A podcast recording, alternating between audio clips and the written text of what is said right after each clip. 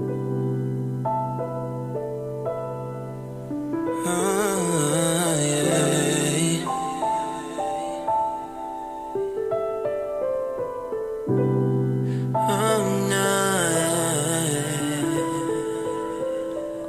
mic, one voice. You can change the world, it's your choice. Can change the world, it's your choice. One, one voice. You can change the world, it's your choice. One one voice. Welcome to the One Mic, One Voice Show, building the collective conscious, a show that is created to give space where your voice, ideas, and informed opinions can be heard, appreciated, and debated. I am Michael Eric Owens. And I'm Deshaun Thornton. Like, Mike, I'm liking how you sound over there, man. Man, sounded very calm, very mellow. You know, man, it's it's Very one of those days. Yeah, yeah, smooth jazz sounds. it's one of those days, man. I mean, it's Sunday, right? Um, we got a little overcast, and um, you know, coming to the end of the weekend, and um, just feeling a little little mellow, really. You sound Um, very mentally well. Oh, do I? Do I? You So okay, yeah, we had a little drop down on the volume there. That's Uh, my man. uh, Pump up the volume, Richard. But man, today's title, it's all mental. It's And all you- in the mind. It's all in well, yeah, it's all in the mind and uh, you know, we want to look at mental illness and the issues associated with that in this episode. And we have uh man, I mean just uh, throughout this country, um, you know, you we hear it so much, D, with um, what happened in uh, the church shooting in Texas, right? We hear it so much with uh, Las Vegas. Yeah. you know, we hear Example after example. after Yeah. example, and um, and and I, and I don't know whether we've gotten to the point where um, we take mental illness seriously.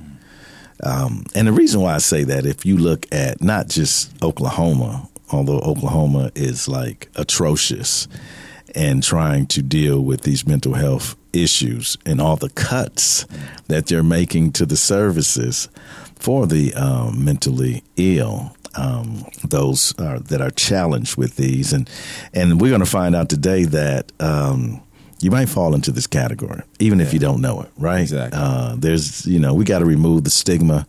We'll be dealing with that a little bit. Um, but across the country, brother, I mean, services are being cut for, um, man, some of the most vulnerable in our society. I mean, we look at, uh, like you said, across the country, and we see communities who need help Mm. um, and are getting shortchanged or just not exposed to programs who can uh, deal with the issues. take the magnitude that it's going to take to really uh, cause, I mean, to end in, in some type of change. Uh, because, you know, this is this is some type of ongoing thing. It's not like you're you're you know sad today, maybe tomorrow. You know, you're just gonna get it all together overnight. And so you need people who are also committed to the cause and who are committed to really working with families and with individuals uh, to to finish the race with them and alongside of them. And you deal with this uh, on a one-on-one basis more than me. Um, you know, when you're dealing with our young people, um, and also uh, when you're doing your thing and uh, with domestic abuse. Yeah. I know you see, man, you seeing from uh, from young to old. And uh, so your your insight and your observation is going to be critical uh, as we have this discussion. But I, I, I think we see it um, every day in 45. uh, you know, and uh, and and you know why while yeah, it is humorous and uh, it's easy for me to laugh about it, but you know, I'm not the only one that thinks Right. this this this gentleman has uh, you know some chronic mental illnesses. Yes, we've had you know top scholars who um, major and study in psychology and brain function and all of these different areas, and they are now coming out and giving their analysis of what uh, they think uh, are some of the symptoms and signs of uh, maybe some mental illness diagnosis that he may Yeah. fall under the category of. Absolutely, absolutely. Let's let's check out this video, and uh, you you be the judge. Ultimately, with all the psychologists that I've spoken to in different meetings, and I belong to institutes and I go to different meetings, we all agree that there is something really wrong. There's a mental pervasive disorder characterized by self interest, aggression, instability, lying, stealing, cheating, and grandiosity, and it actually has a deteriorating course. So he would just get worse. Usually, someone with a narcissistic personality disorder is driven by self interest, and um, they're pretty destructive and can be untreatable.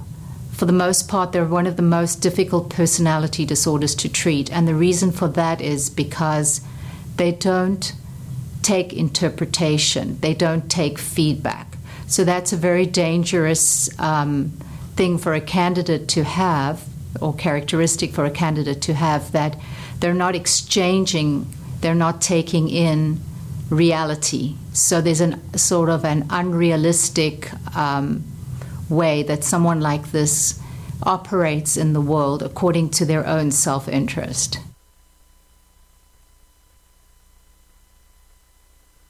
I saw in the news that he doesn't feel he needs daily briefings of um, what's going on in the world with security. So there you see the grandiosity.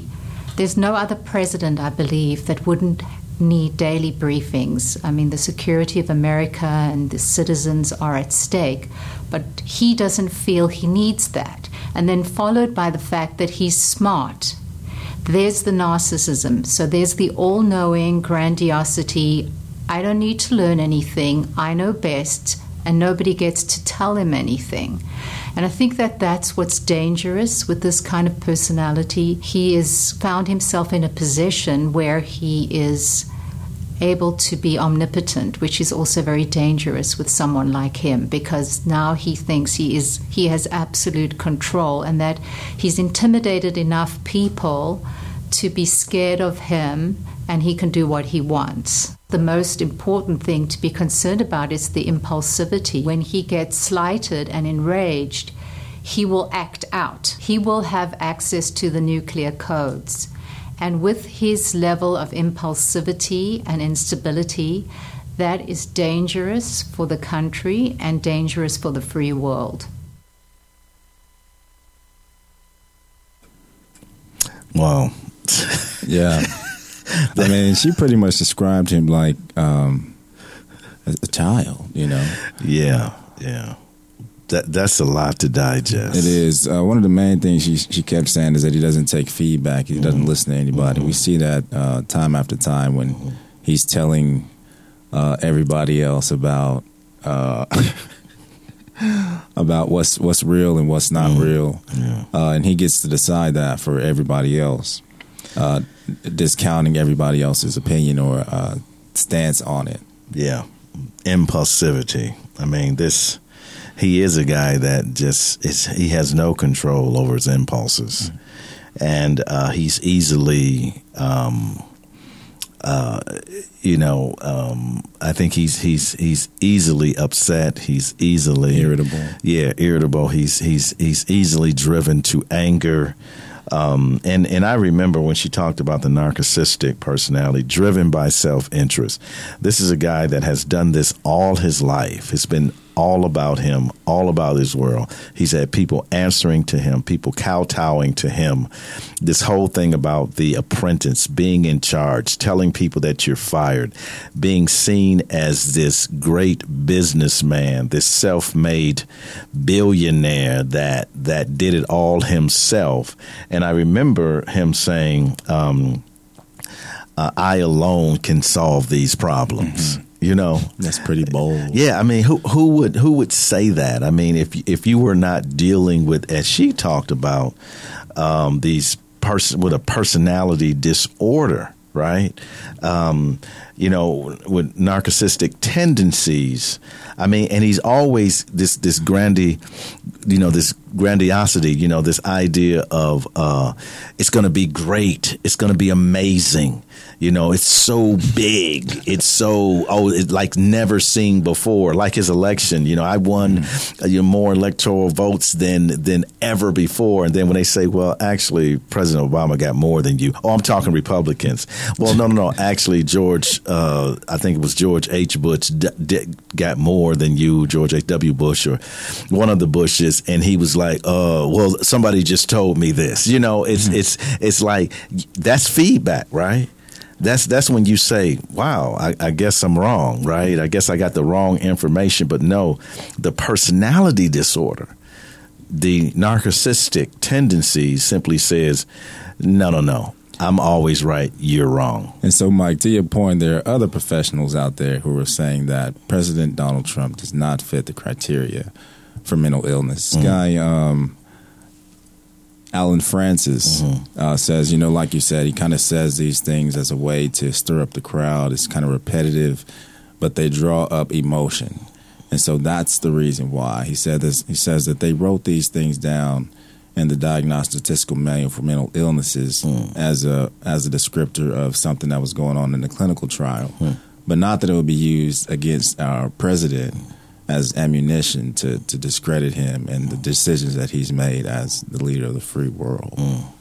What do you say to that? Yeah, I mean it's it's dangerous because um, you know if if you would be honest with yourself, I don't know, you might be dealing with depression or you might be dealing with anxiety or um, you might be dealing with um, you know personality disorder, bipolarism, or something. Um, I mean, if, if you would be honest with yourself, you would say, "I need not not only do I need assistance, but I need people around me that understand my illness and can help me deal with life." Right? I mean, you know, I'm not saying that that you know, I'm not a proponent for saying that everyone needs to take something um, that a pill is going to cure everything in, in your life. I'm not here to say that. But what I'm saying, sometimes you need some medication, right? And sometimes you need, you know, that sort of support circle around you, whether it's therapists, whether it's family members that can say, you know, you manic, right? Yeah. I mean, I mean, r- really, you need to we, we need to talk because you're you're manic right now, right? Are you taking your medication? You know, out of concern and love for someone. The danger is is that me being a person um, that might have a mental dis- disorder or illness, uh, disability, however you want to define it. You know, my circle is small. Here is a man that I mean, his circle is large, right? I mean, and we hear the things coming out of his mouth, man. I just, I just think it's so dangerous, and I think this answers a lot of the questions that people say. Well, man, how can he say that, or how can he keep lying like that? How can he? The man has a mental illness. And at his level of status, uh, may be hard for him to admit. Oh, And we're going to get into that next the stigmatization of people who suffer in silence. Absolutely. Um, yeah, he could never. I mean, the the narcissistic, um, you know, part of who he is could never admit that, folks. Um, listen. Um, that's 45 and out on down the road. if we 45 and on didn't, if we didn't uh, give you the title to that, but uh, we're gonna get into this thing called mental illness, and we want to hear from you. Check in with us and uh, let us know uh, your thoughts. Uh, you might be dealing with a mental illness. Uh, this is a platform for you to talk about. We we listen, folks. We we're not in the position to judge. We're in a position to love. And so, folks, listen. We're gonna take a break. We'll be right back.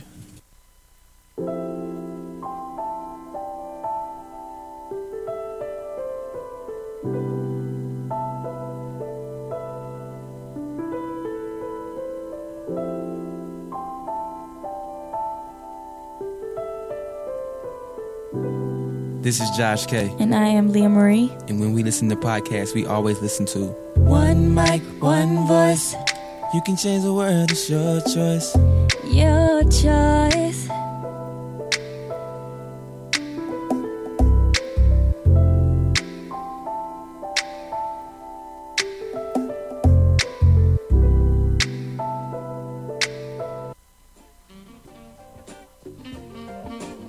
This is Elijah Bailey This is Richard Taplin. from The Elijah Bailey Show, bringing you all the content that you could ever desire about anime, manga, comic books, martial arts, fitness, and more. You can find us at Elijah Bailey Show on the official Facebook page and also Elijah Bailey Show without the W on Twitter and Instagram. Make sure to follow, subscribe, like, comment, and rate on iTunes and Podbean.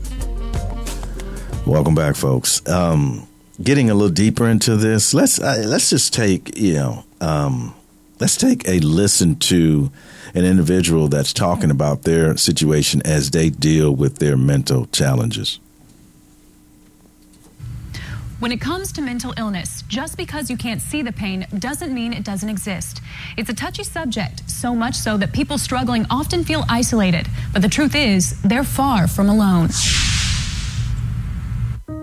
Vicky Patterson had a nightmare for a childhood. I was suicidal from the time I was about 11 to 13, somewhere along in that age range, until right at 55. As a child, Vicky was molested, used in pornography, and raised in an unfit home. The abuse and neglect left her with many unanswered questions. I knew I was different. I knew it through elementary school, I knew it through junior high, I knew it through high school.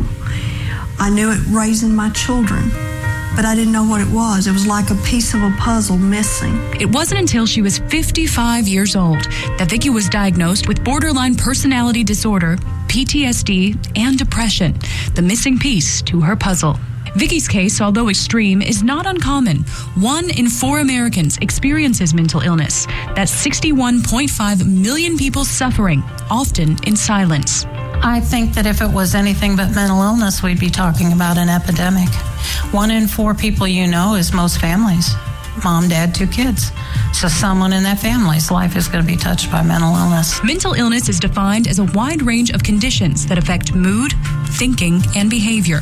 They may have difficulty getting out of bed. They may have uh, thought distortion. They might have a lot of anxiety about things.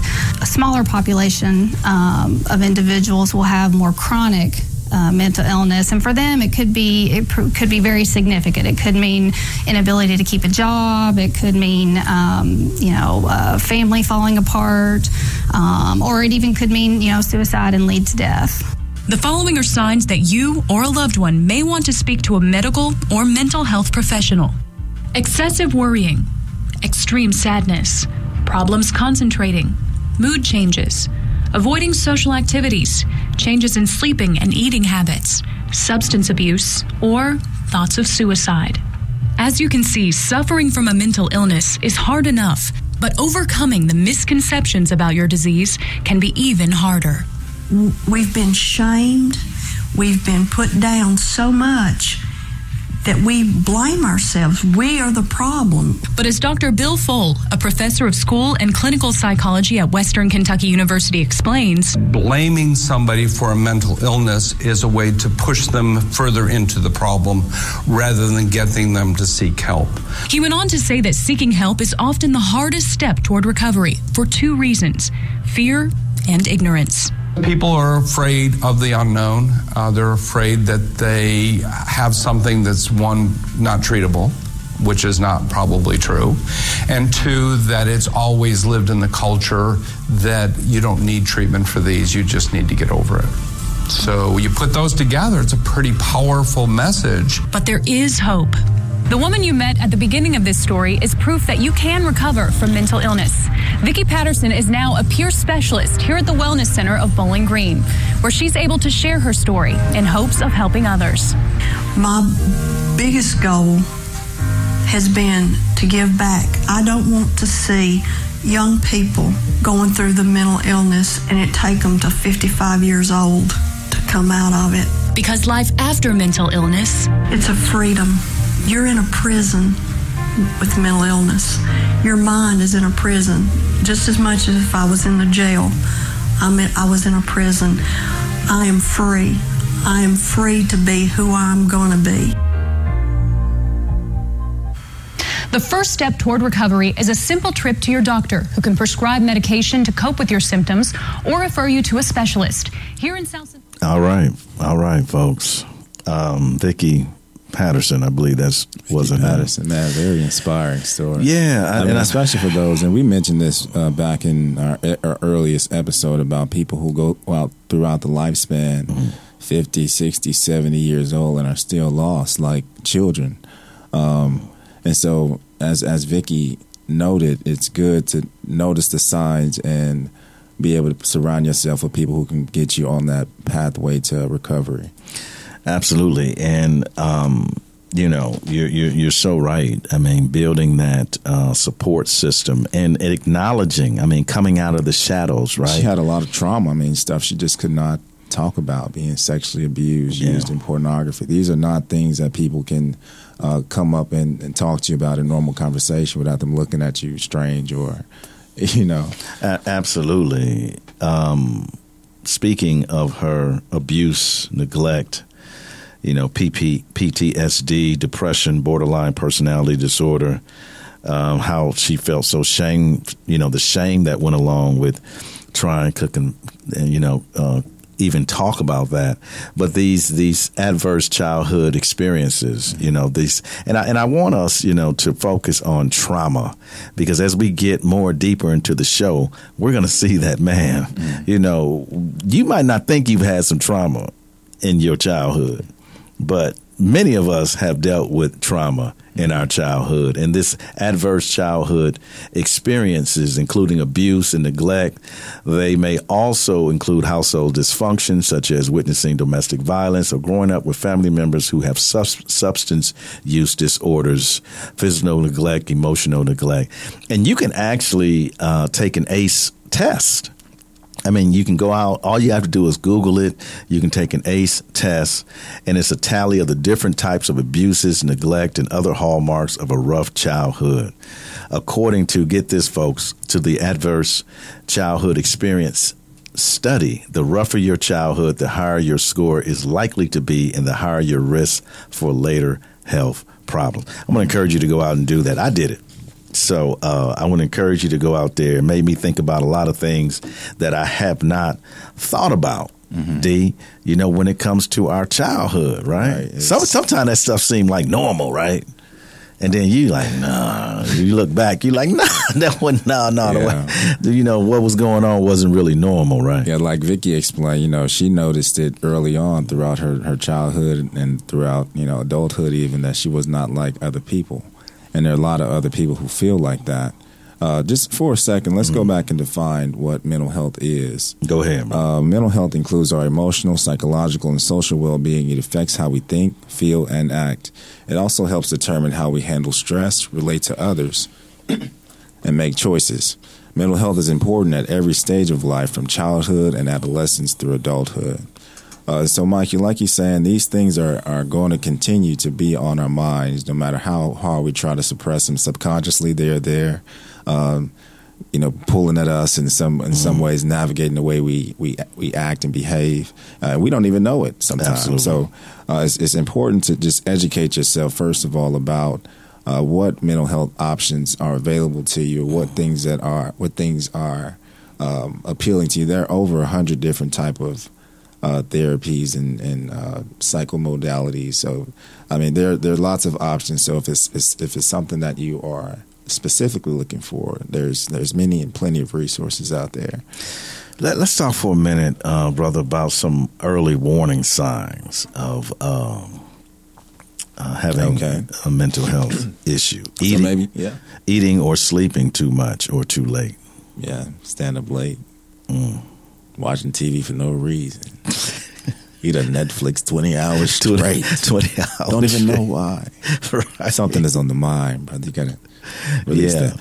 Okay. Uh, how about um, pulling away from people and usual activities? Can't show up to the to the to the. You know, I, I, I battle with this because, um, man, I I just don't like being around a lot of people. You know what I mean? And I, is and it like for exter- extended periods of time? Man, I, listen, I could probably not be around people forever. I mean, it's just to me like, well, let me just say this: I don't like being around people that um, that are not in my circle. Let me say like that, right? I mean, because I feel like I'm being forced. I feel like I, I have to somehow blend in. I feel it brings me anxiety. You, you know what I mean? So I, I, I, I do battle with, you know, hey man, why don't you come? You know, this is going on, and I'm like, man, you folks don't know me, right? You know what I mean? And you, all you really trying to do is get up in my business. So there's some paranoia there too, as well. Um, and I'm not ashamed to to say it, man. Um, I'm very comfortable in my skin, and so yeah, I do kind of um, think about that sometimes. I kind of take that one too, more in a sense of like um, protecting and appreciating my own time. Yeah. And so, like, if there's something going on, it's like, man, mm, I mean, yeah, yeah, I could, but I'm not. You know, but you know, it's like you know, just having value for your time and for yourself when you do need those moments, just to be, I mean, reflecting. You know, Yeah, and that's uh, that's the hell you you put it in a more healthier way than me. I think I might just have a, a mental disorder in that in that area, having low or no energy. Well, that may just be like a life problem sometimes.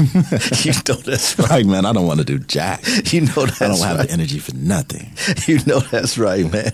I don't know if that's an indicator. I'm in trouble. Right, Um, smoking, drinking, or using drugs more than usual. Yeah, uh, using drugs more than usual. PSA. Okay. Just say no. just say drugs. No. Just say, just say no. Um, feeling helpless or hopeless.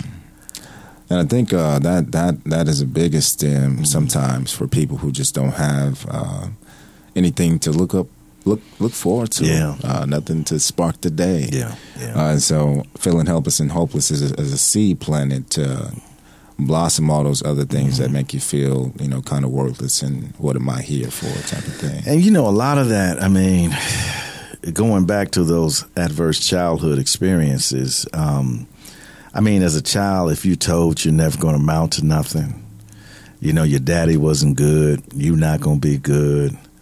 I mean, that that can lead a person into depression, into also hopelessness, and um, and we have a lot of people out there that simply think nothing's good is going to happen to me, you know, uh, and it's all related to the trauma that they witness when they were growing up.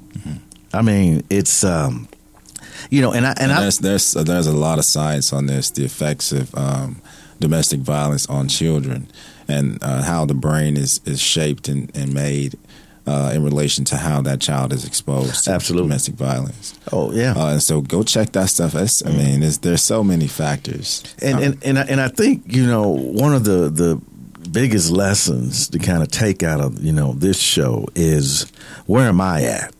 You know, what am I dealing with, right? And not so much of um, you know this periphery view of the situation or of our country or what someone else is dealing with. What are you dealing with?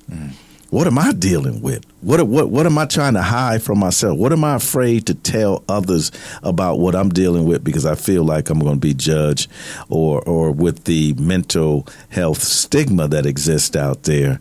Oh man, I mean it's um it's uh it's it's it's a tough situation, but I think only if we are honest with ourselves, um, then can we begin to look at some sort of solution or help or services. And I will also say that um, um, that man being being black is is a whole nother thing too. Yeah, so there are different approaches you take, and I think uh, a, a great deal of cultural competence comes into Mm. play when you have clinicians who are trying to uh, help the African American Yeah. or people from other communities, uh, understanding who you're dealing with, uh, that culture, that person, that Because we don't want to talk about it. those uh, those stereotypes and types of things that go on, uh, and especially Mookie, you know, Mookie is just you know, yeah, he just crazy. yeah, Mookie just crazy. Yeah, y'all be rocking, man.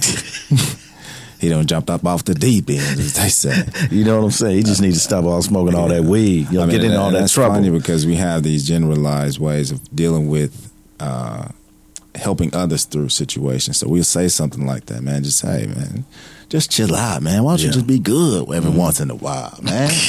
Dang, man, you ain't you tired of your mama crying, man? Yeah, like like a Mookie can just fix you it just himself. don't get it, man. And I, so, so let's let's take a a, a listen to um, you know the impact of slavery and other trauma, uh, tra- traumas as it relates to uh, black folks.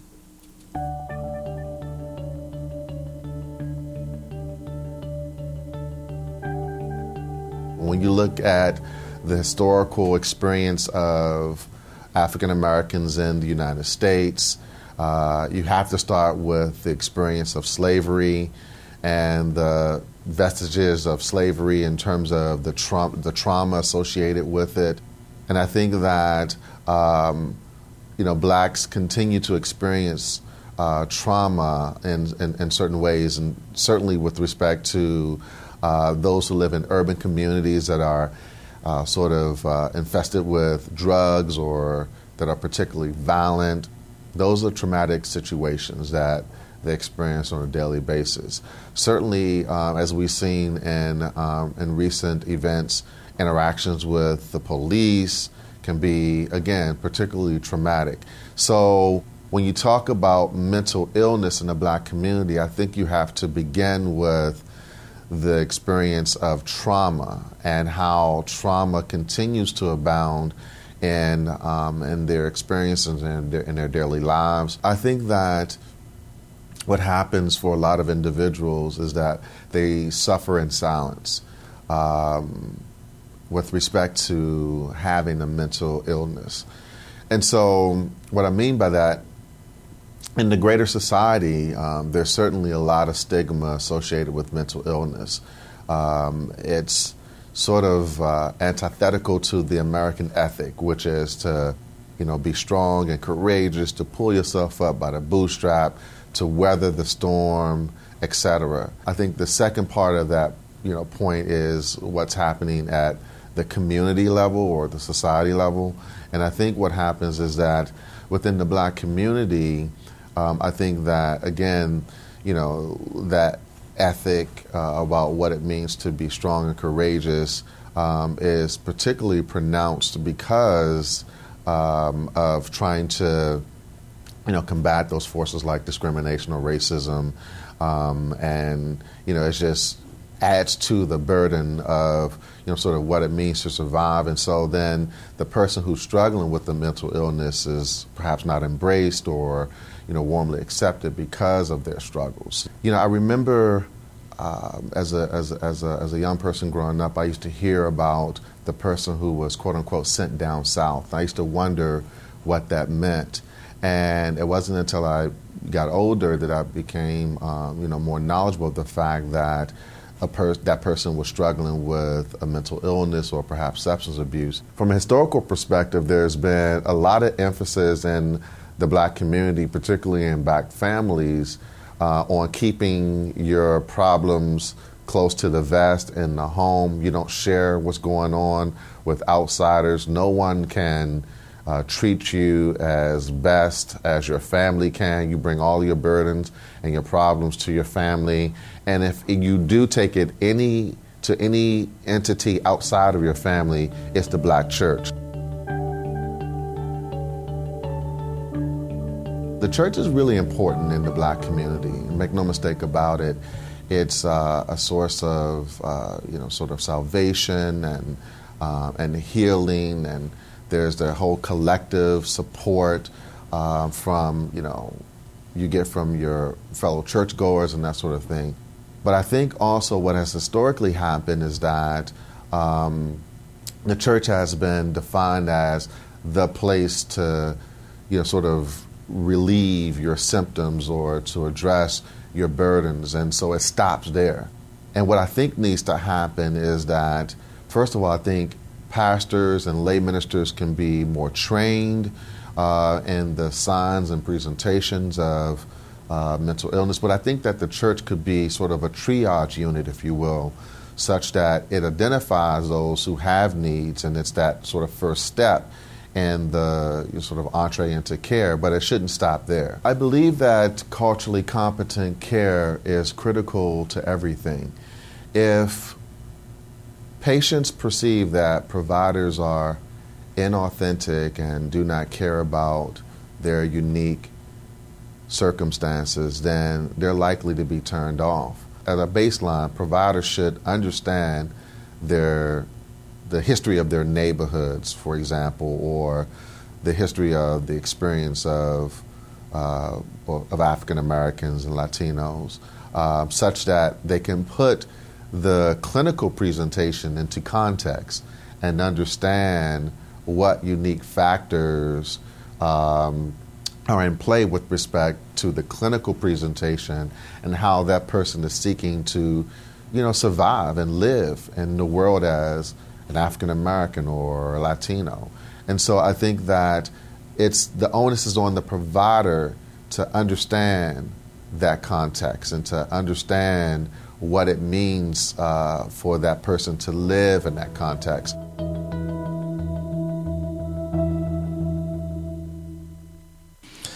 Yeah.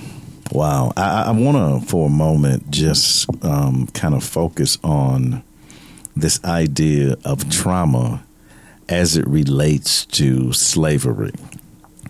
And I think for so many people that uh, don't experience this, that are outside of the black community, and not everyone, not everyone says this, D. Um, get over slavery. It was a mm-hmm. long time ago. That Not, I'm, so I'm not generalizing this to um, other ethnicities, and and but I'm saying there is a there is a segment of the population that seems to think slavery was a long time ago. What does it have to do with anything now? My my my ancestors didn't have slaves. Well, you don't know that, but you can say that.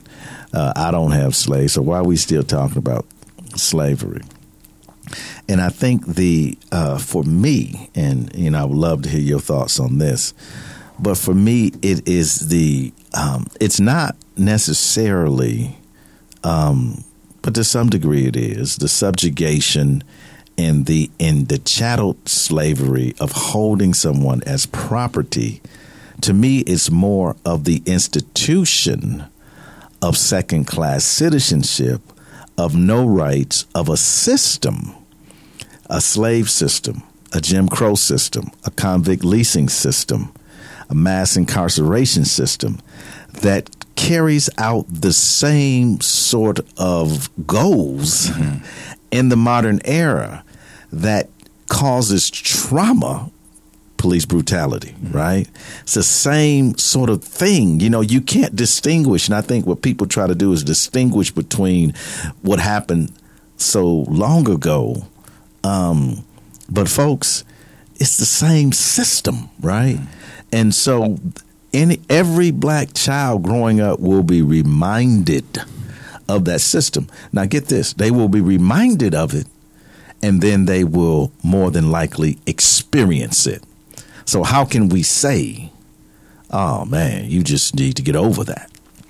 You can't because it matters. All of it matters. I think uh, the thing is that we have lost the value of the whole story. You know, like we take the segments and parts that make us feel nice and run with those, but the the fact of the matter is that even in my experience with black children, even though they have not experienced slavery firsthand, they still suffer the consequences of the systems that Mike uh, just spoke about that upheld the, the, Jim Crowism and all these other things that still kind of play themselves out in today's society. And so they are up, they are confronted daily with that reality because uh, of it happening so long ago. It still has signs and symptoms of, of uh, itself today.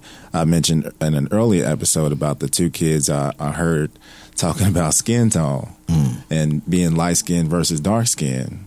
That's a psychological issue there, um, in in reference to in preference. You know, yeah. white versus black or yeah. light versus dark, uh, and so what is what does that come from? Yeah, you know, and yeah. so I can't say that. Uh, that's because uh, we've always loved each other's skin colors. Mm. Uh, I can't say that's because we've always agreed on whose skin was uh, the best, the prettiest, mm-hmm. the, the, mm-hmm. the, most uh, appealing. Yeah. Uh, so I mean, there there are always signs of those things still incorporated into the new society, even though they happened, mm-hmm. you know, so so long ago. Yeah, I mean, man, you said a mouthful, brother. Um, the the child that's in elementary school, that's in social studies, that reads about Jim Crow and sees a black water fountain and a white one, and learns about Martin Luther King and the fight for civil rights and sees the video of dogs attacking black people. What message? And they return to a community that, in a lot of cases, is blighted, a food desert. Homes are boarded up. What message does that send to that young child? Does it, it, it to me, it sends a message of hopelessness. Yeah, it does not reinforce positivity. Absolutely. Absolutely. Uh, we do have a comment here. Um, it says, um, being poor and hungry and cold as a child, then going through the same things in the military, made me discover that at age 47, I found out I had PTSD. Wow. Adverse childhood experiences, right? Uh, I have another comment here. Um, says amazing sister and friend of mine was diagnosed with bipolar at the age 12. She is now late 30s. She cured her bipolar disorder with daily self care ritual practices such as neuro linguistic programming, yoga, meditation, and has never needed pharmaceutical brain chemical altering medications. From a holistic perspective and medical background, I do not recommend seeking medications as a first resort. As human beings, we have the ability to heal ourselves with proper self care. I have also battled with anxiety and depression and healing and am healing myself of a daily of that daily with internal spiritual work, meditation, yoga, writing, positive affirmations, being expressive, creative, etc. Uh, but don't get me wrong, some people may benefit from medications depending mm-hmm. on the individual. Mm-hmm. And also says and plant medicine. Mm-hmm. Well, I mean that's that's great advice. Uh, thanks for both of those comments. I mean, PTSD, man, is is a deep issue that we're finding out that our veterans are coming back and they're dealing with, but it's connected to a lot of other trauma in folks' lives as well. And I, I, I, I always believe that we should do everything in our own power to take care of our mental health. Um, but you know, sometimes as the um, as um, the comment uh, that we that we receive, um, medication is the only option. Um, but um, be proactive, mm-hmm. right, in in your own mental health and rec. Because I think once you recognize something and you come like to this realization, right, um, that moment of truth, man, then you then you can you can you can be on your journey to living a healthy life, right? Mm-hmm. Um, but we have to come out of the shadows, D. Um, we got to pay some bills right quick. Folks, we going we, we we getting just a little bit deeper. Keep your comments coming. We love hearing from you. We're gonna take a break. We'll be right back. This is Elijah Bailey. This is Richard Taplin from the Elijah Bailey Show, bringing you all the content that you could ever desire about anime, manga, comic books, martial arts, fitness, and more. You can find us at Elijah Bailey Show on the official Facebook page, and also Elijah Bailey Show without the W on Twitter and Instagram. Make sure to follow, subscribe, like, comment, and rate on iTunes and Podbean.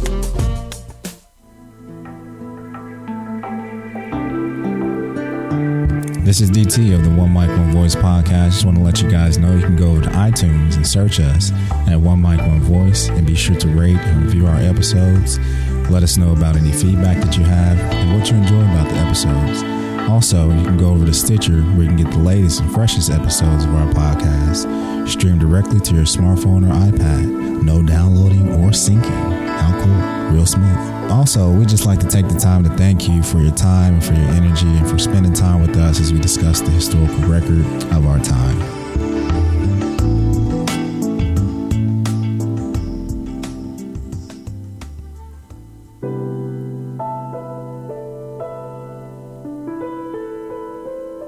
This is Dr. Laura Gelat, and when I listen to podcasts, I always listen to the One Mic one Voice show. Welcome back, folks. I, I, I want to share some staggering numbers with you. 1.2 million individuals living with mental illness sit in a jail or prison each year. 1.2 million. And often this involves petty criminal offenses jaywalking, disorderly conduct, trespassing, getting caught with a blunt. You know what I mean? That's in the vernacular right there.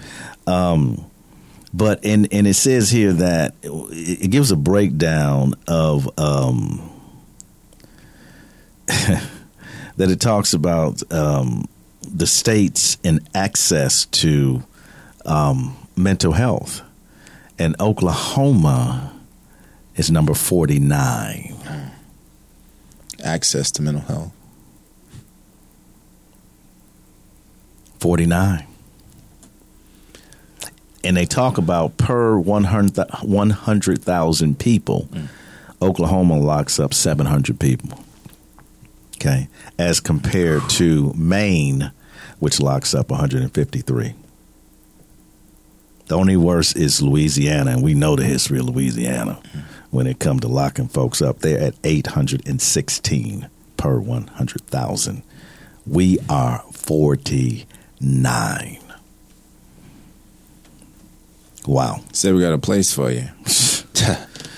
I mean, help you deal with this, but I got a place for you. You know, it's it's it's like got no resources for your but I got a place. I, am gonna lock you up. And they say it it to to treat a person a year with mental illness is two is is two thousand dollars. To treat a person incarcerated is twenty thousand dollars. The math doesn't even add up. The math tells you that if you properly treat mental illness, it will help your your state revenue. You know, right? take those numbers and look at college tuition. You know, Exactly. serve a, a better purpose and sending those folks off to be able to do something with their it- lives as opposed to spending them behind bars. it, it makes no sense. And and uh, you know we want to we want to take a look at this. Uh, these are two two separate uh, accounts of two people dealing with mental illness. Uh, these are two um, black folks. Um, um, snapping the chain. Snapping the chain. Take a listen.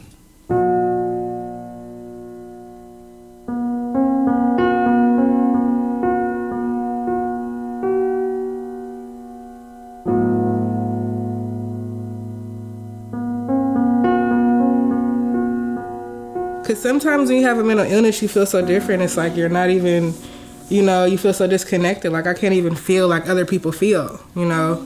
When I would burn myself, the sound of the needle hitting my skin, I could hear my skin burning. It brings back that, okay, I, I am human, I am here because I can feel this pain.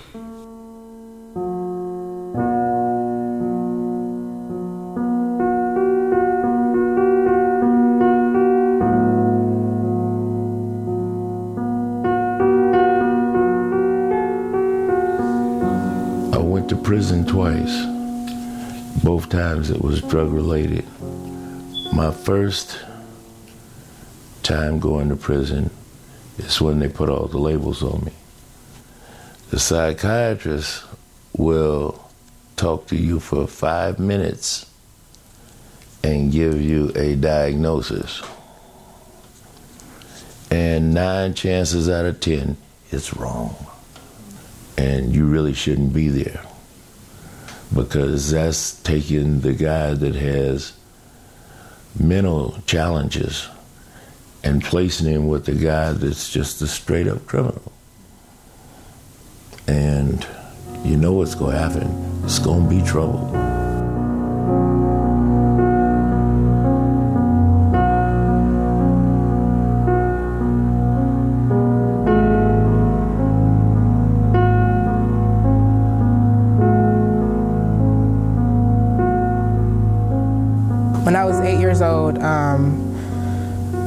My mother and father asked me who I wanted to live with, and I chose my father, and um, that really, really hurt her.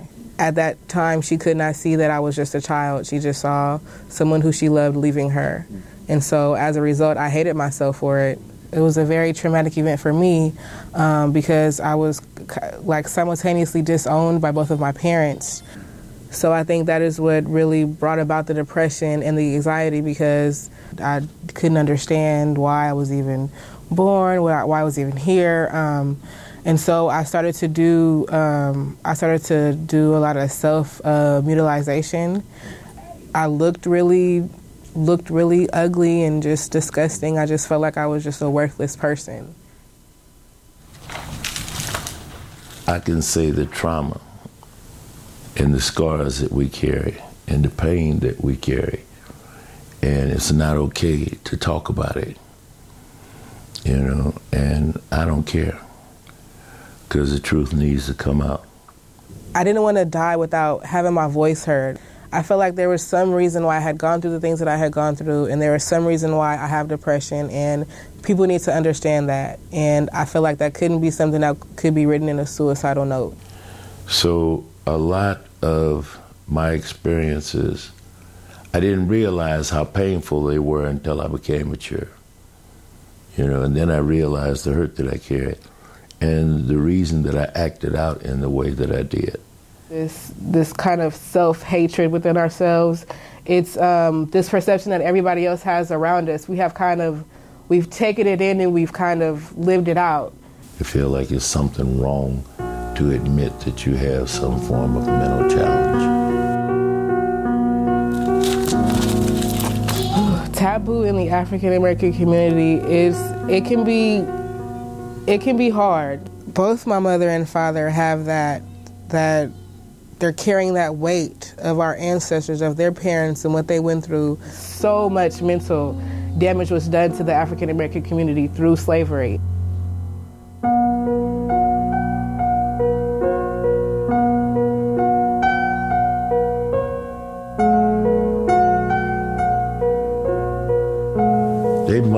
Tell you that they got AIDS before they tell you that uh, they have some form of mental illness. And it's just that much stigma. When you're seeking help, when you're trying to become well, if you get a if you get a deep cut and you go to the doctor, you don't say, "Oh, that's a white thing. I'm not going to go to the doctor. My leg is bleeding and I'm losing feeling, but I'm not going to go to the doctor."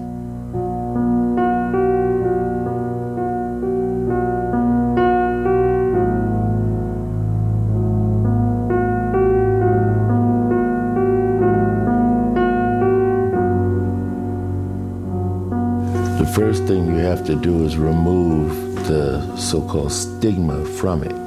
because African American people need to really comprehend what a mental health illness is before we can proceed with any other, you know, area of achievement in this in America.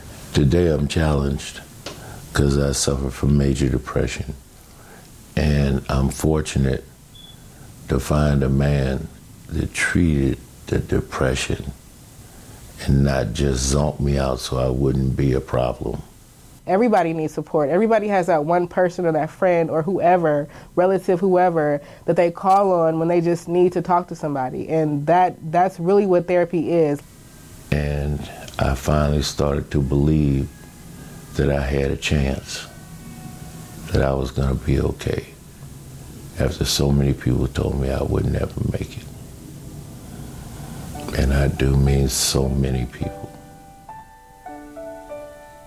The moment that I actually found out I was having a daughter, the first like I I honestly cried. But now that I have my daughter, she is she is my only she is like my saving grace. I'm trying to focus on just letting Zion be a kid and focus on what I tell her, the words that I use. Because I think that we kind of forget that our kids, maybe our kids, but they're human beings in the making. And the things that we teach them, the things that we do to them, has a huge has a huge effect on what they do in their adult lives and what they're going to do to their children. Being a black man, it's very hard to show any kind of fear. Wow. I mean, it's uh man, those are those are two uh, heart wrenching stories. But there are so many. I mean, I, you know, we didn't even call that the tip of the iceberg. There's so many out there, right? That uh, that are listening Six- to six us right now. People yeah. affected. How many? Six million across the yeah, country. I mean, 1.2 million locked up. I mean, when you think about what he said, you take a, a person that has a mental illness and put them in the same cell with somebody that's a criminal. Man, nothing good is going to come out of that. And but that's what we do. We lock you up. We stigmatize you.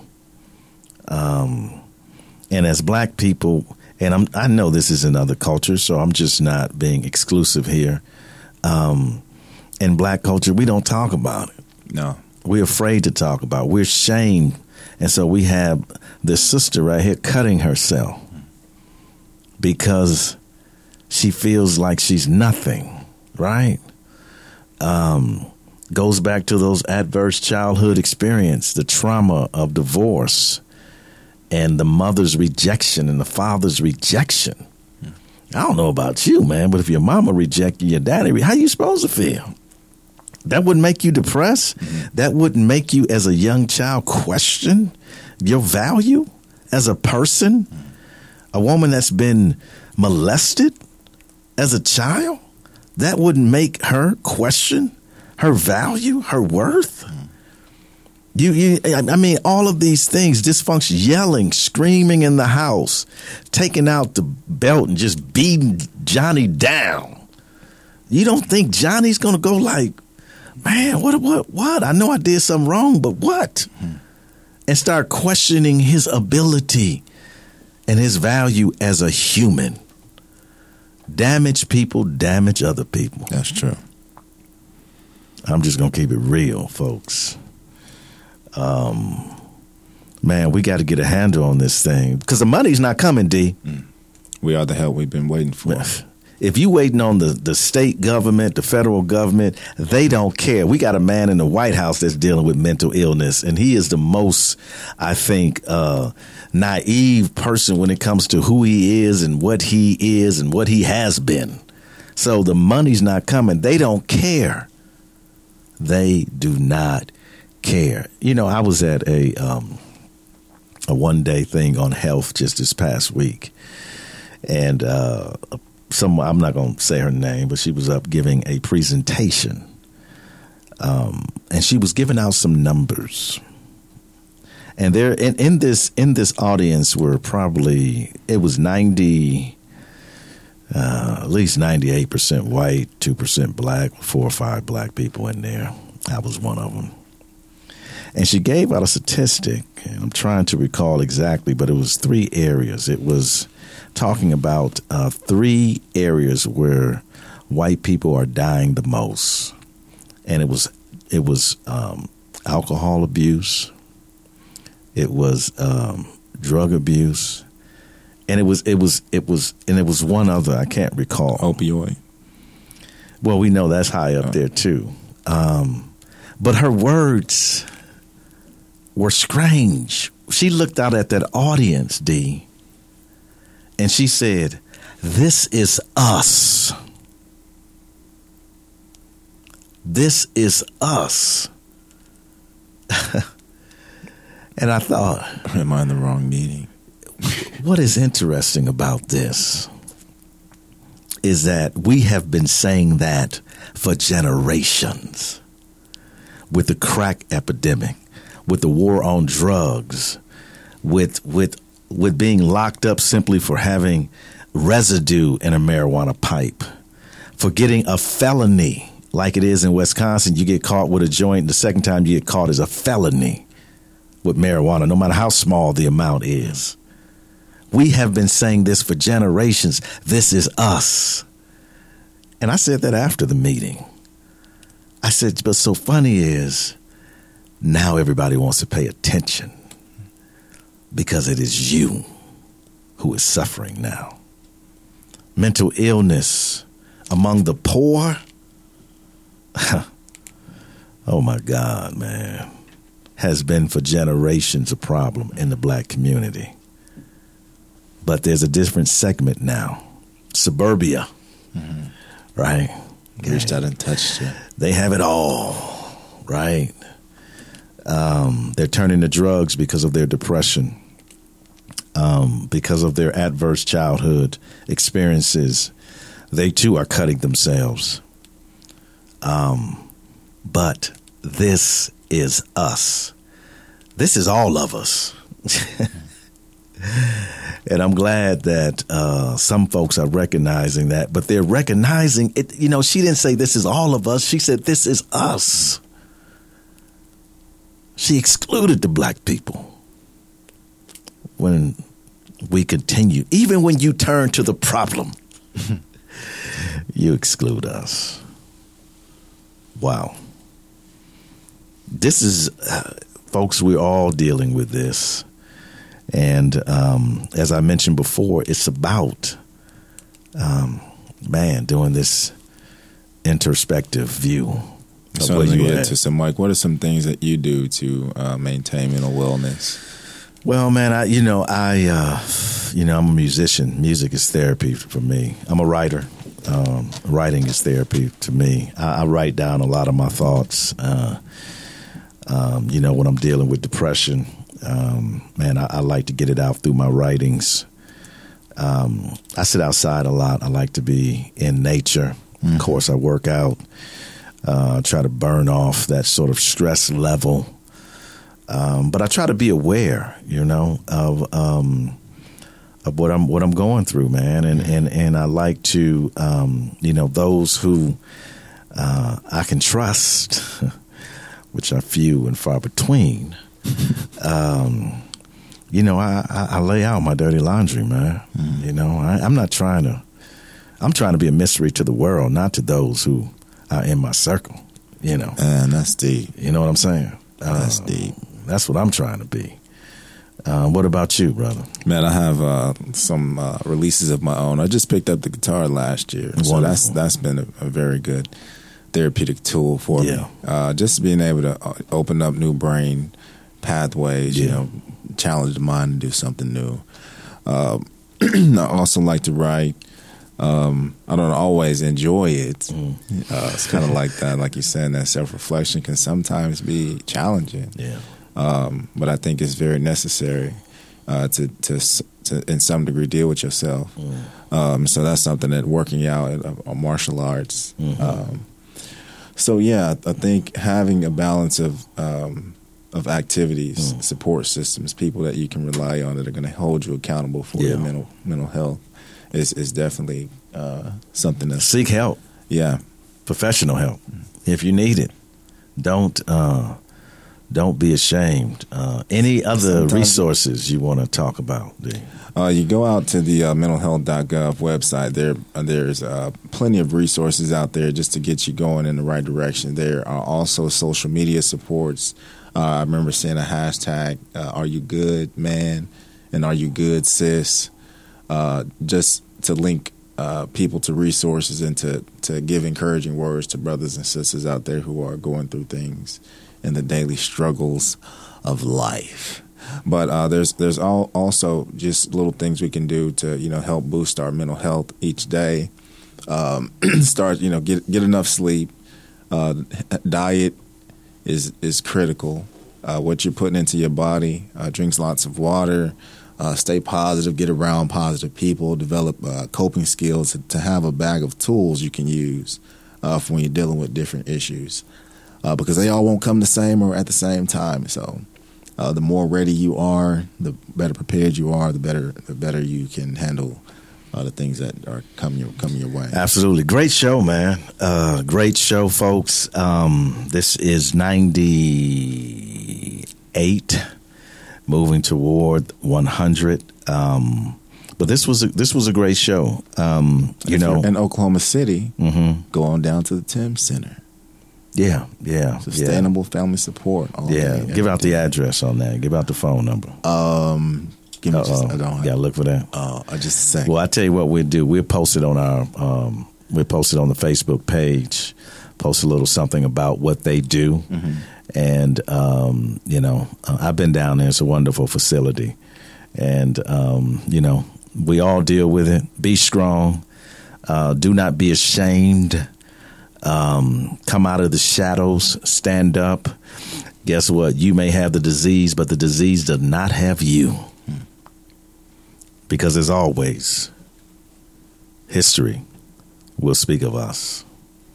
Somewhere in the distant future, a scribe will reach down deep into the archives of our time, and what will she find? Will she discover that we overcame our differences? Will she find that out of many we became one? Or will she find that we solved nothing and remain a divided peoples? Yes, history will speak of us. Difference if we try. We can beat the change that's in our lives. All we gotta do is work together. We gotta raise our children better. We gotta stop the hate, stop the hate, and spread the love. One mic, one voice. You can change the world, it's your choice. One mic, one voice. You can change the world, it's your choice. One mic, one voice. You can change the world, it's your choice. One mic, one voice. You can change the world, it's your choice. Your choice.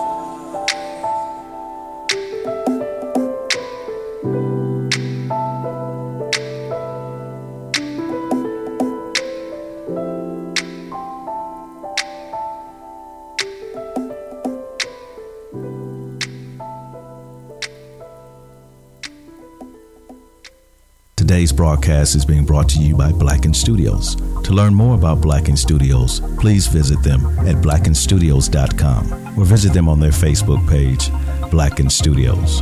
Today's broadcast is also being brought to you by Perry Publishing and Broadcasting. To learn more about Perry Publishing and Broadcasting, please visit their website at perrypublishingandbroadcasting.net. The opinions of the One Mic One Voice show do not reflect the views of Blacken Studios or Perry Publishing and Broadcasting. Thank you for downloading the One Mic One Voice show.